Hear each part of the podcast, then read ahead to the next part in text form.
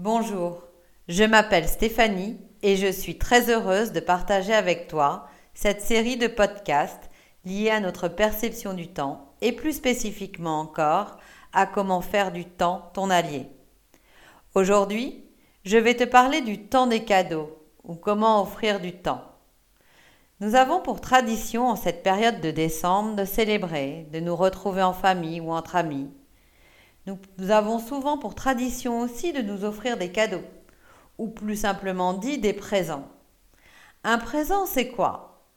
Si l'on reprend la définition du dictionnaire Larousse, un présent est un objet que l'on offre, un cadeau. Et si l'on regarde la ligne de définition qui est au-dessus, présent est aussi un nom masculin dont la définition est la suivante. Temps présent. Époque actuelle, en particulier circonstances concrètes du moment. Finalement, si l'on s'en réfère à ces deux définitions, le plus joli cadeau à offrir ou à s'offrir, c'est du temps présent. Et là, je souris intérieurement à l'évocation de cela, car donner du temps à l'autre ou prendre du temps pour soi, c'est de l'ordre du quasi impossible au sein de notre société occidentale. Nos agendas regorgeant d'obligations ou de rendez-vous en tout genre. Je comprends finalement aujourd'hui beaucoup mieux cette expression qui dit que le temps, c'est de l'argent. Bien sûr qu'offrir du temps à l'autre ou s'offrir du temps dans ces conditions n'a pas de prix.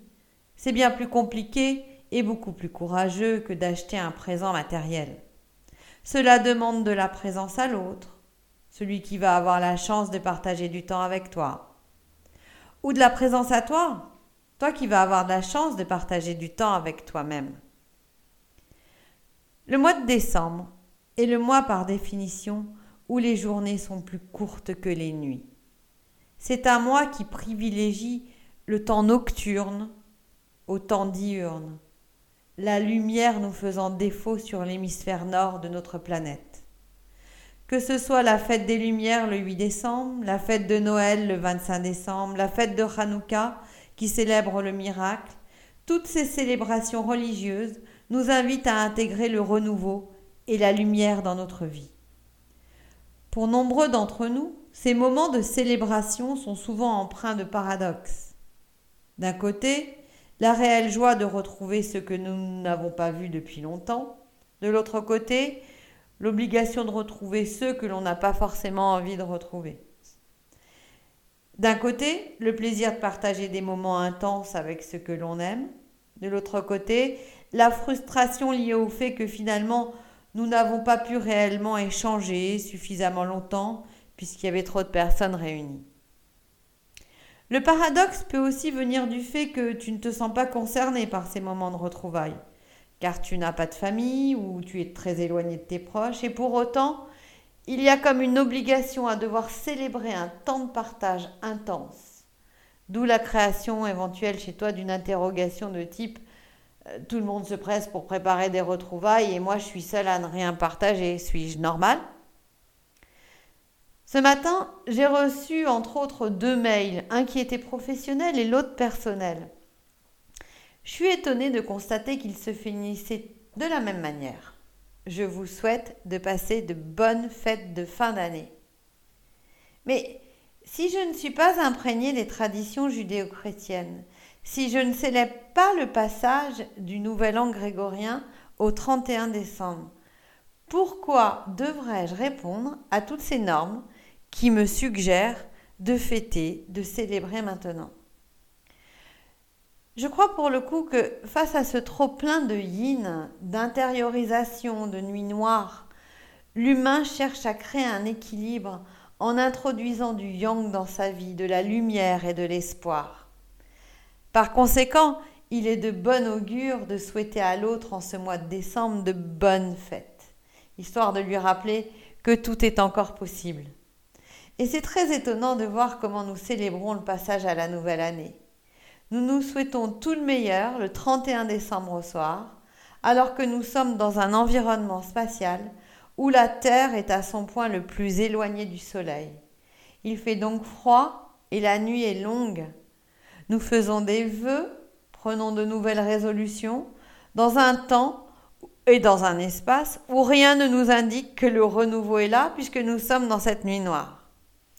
C'est intéressant de voir notre attitude et finalement nos incohérences à cette occasion de célébration.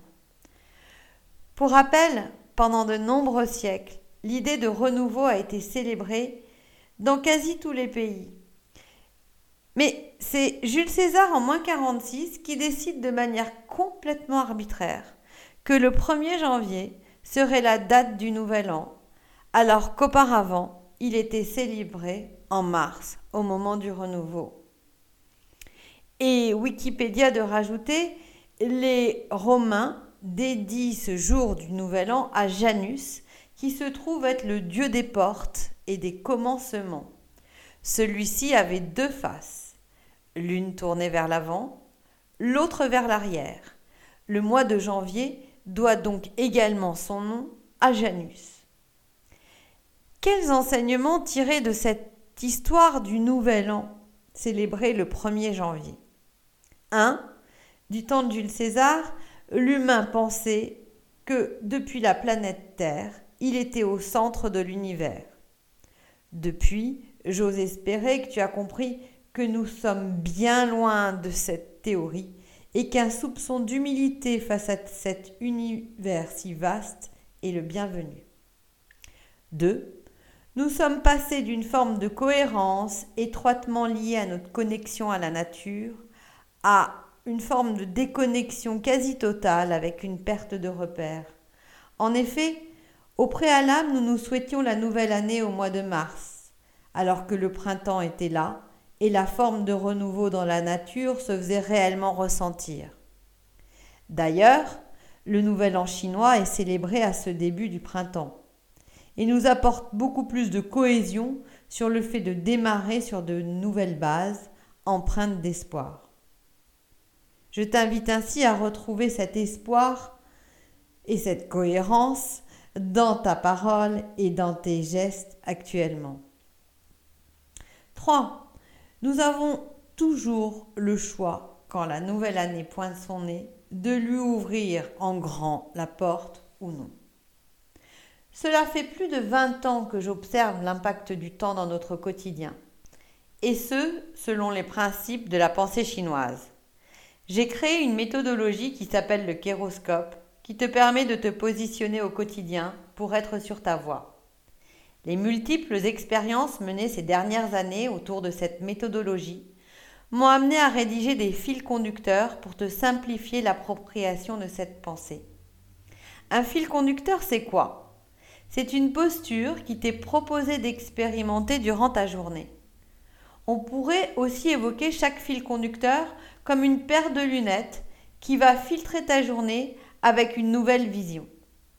Ces fils conducteurs ont été construits pour te permettre de mieux assimiler les 5 éléments sous leurs différentes formes et leur impact dans ton quotidien. Le cadeau que je t'offre aujourd'hui, ce sont les 3 fils conducteurs du 1er janvier 2020, jour du lapin d'eau. Ainsi, le fil conducteur 1 est le suivant. J'accueille la bienveillance. Fil conducteur 2. Je laisse aller ma colère.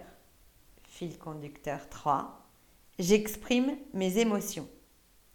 Tu peux choisir de traverser ta journée avec l'un de ces 3 fils conducteurs et de voir au moment où tu te couches comment tu t'es senti.